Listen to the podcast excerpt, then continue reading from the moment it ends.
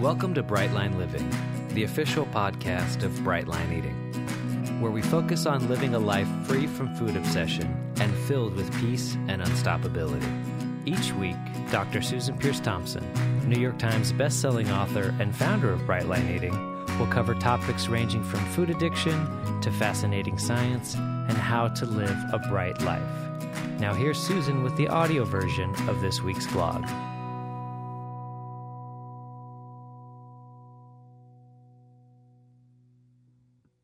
Hey there, it's Susan Peirce Thompson, and welcome to the weekly vlog.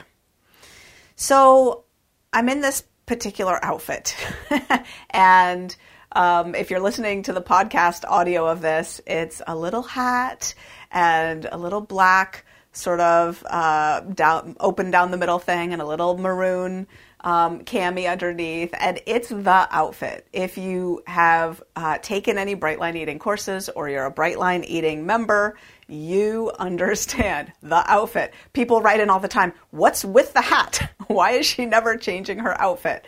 Um, and the answer is I grow my hair long and cut it short all the time. So whenever I'm shooting a course, I am always careful to wear this hat. And I've just paired it with this outfit. And that's basically all I wear as I shoot the whole course so that you won't notice if my hair's long or short. If years later I reshoot some videos for a course, they'll blend right in and you'll never notice. So anyway, I'm in the outfit, the outfit, because I am filming the maintenance course. The Psychology of Maintenance. It's the first maintenance course. There will be three. Uh, this is a long, meaty, incredibly uh, important course on the psychology of maintenance, meaning mentally, how do we prepare ourselves to live at maintenance? And this course is intended both for people who are at maintenance already, but really kind of primarily for people who are not at maintenance yet. The anticipated use of this course will be relatively early in someone's bright line eating journey, maybe even before they've even started the food plan part, uh, if they're pretty scared about getting started. They take this course to acclimate themselves to the required psych- psychological shifts that are needed to really think of this uh, as a long game, right? As a marathon, not a sprint. And there's a lot in that. I'm going to illustrate this with a story. I just had COVID. You might know that. I talked about it in a bunch of vlogs. I think I shot a vlog in the depth of COVID funk in my office. God bless me. And uh, I had a pretty bad case of it.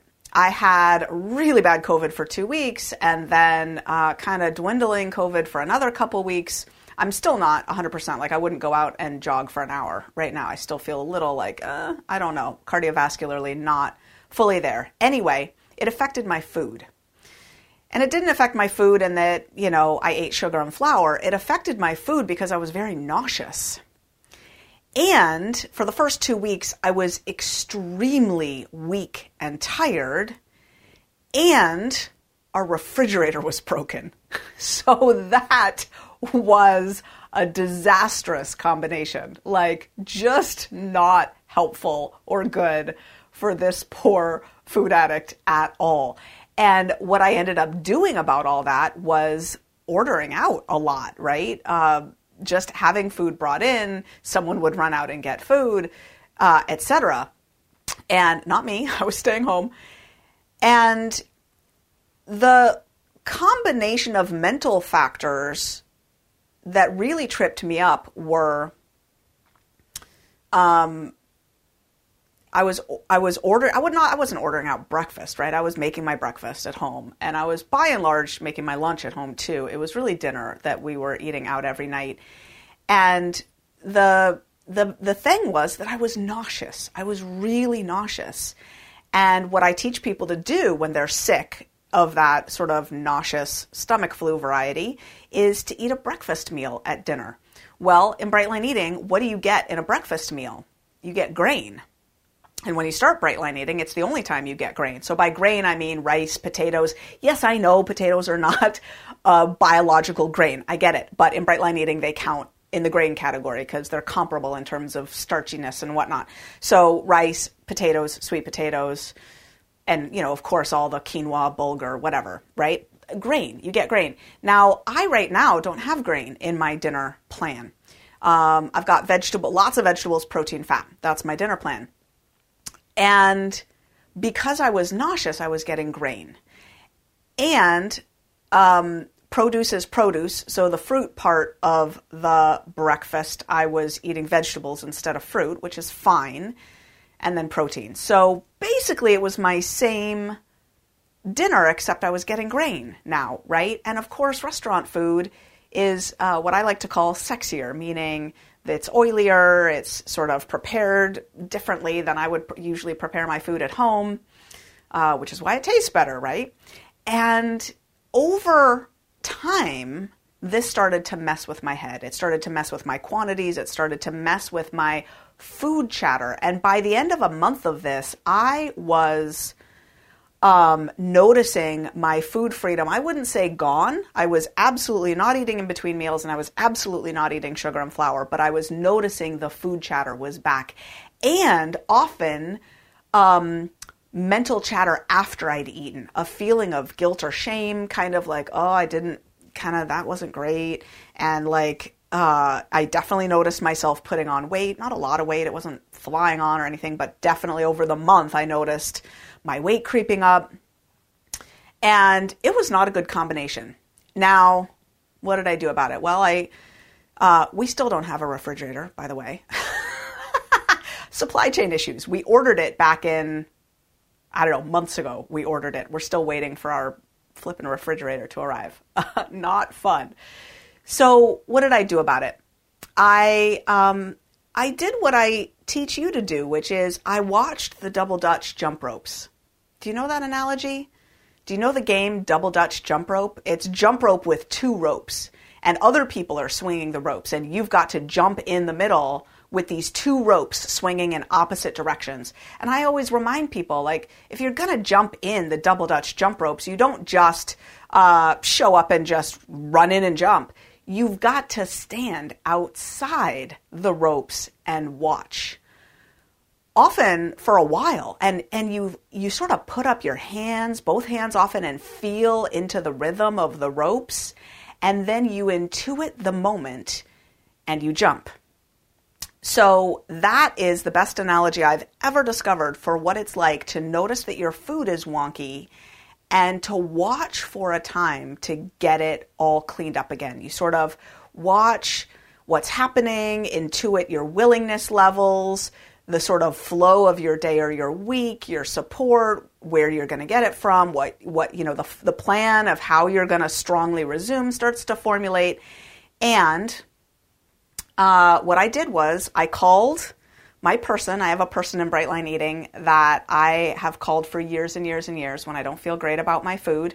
I called her. We had a long talk about it all, and we agreed that me going back into the food, she was supporting me a lot for those years where I was breaking my lines on a regular basis. And she said, Susan, we don't want to see you back there. I said, No, no, I don't want to go back there. And she said, "Well, you know, what, you, what are we going to do here? What are you going to do?" And so I said, I was on my way. At the time, I was it was a month after getting COVID. I was fine to leave the house, and I was on my way to pick up takeout. And I said, Well, I've already ordered, and here's what I'm getting for tonight.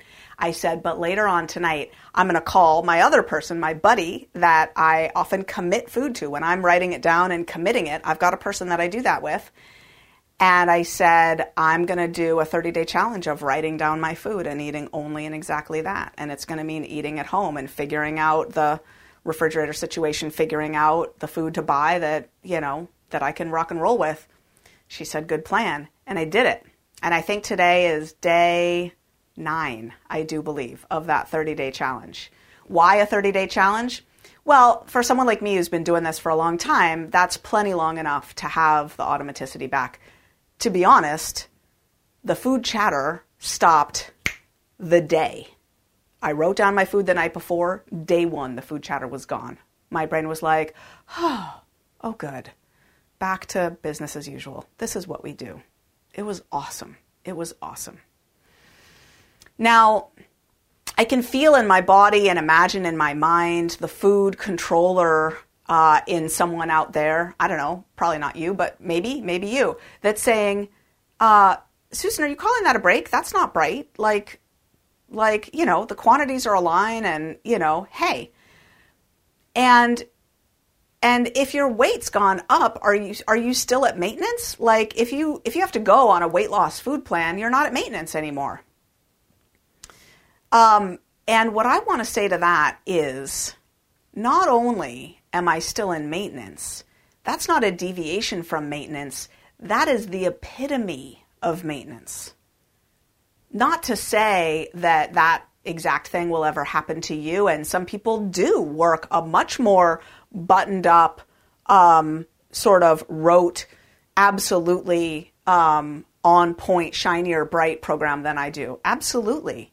My program is bright for me, and I'm super fine not calling that a break. And that is exactly the ebb and flow that I talk about in the Rezoom system, right? If you've read the book Rezoom, this is the sine wave of life, and it comes in whatever form and flavor it comes in for you. This is how it came for me latest, right? The latest version of it. And, you know, again, in that book, I think I talked about this in a recent vlog. I talk at length about, I wrote at length about what counts as a break and, and, um, that's up to the individual for sure. But I have learned over decades of doing this now, like um, what what's helpful when it comes to you know considering something a break. And I'm I'm nowhere near needing to demolish my program and rebuild it from the ground up. That wouldn't be a helpful reset framework for me at all, right? What I needed to do was just you know make a couple of tweaks and just get back in the saddle. Like no worries.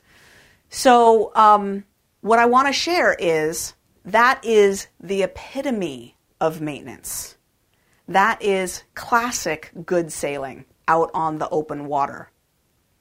And I want to share with you now a quick story of something that happened, oh, probably 10 years ago. I was meeting a friend for coffee, and as I showed up, um, I knew that it was her four year sobriety anniversary.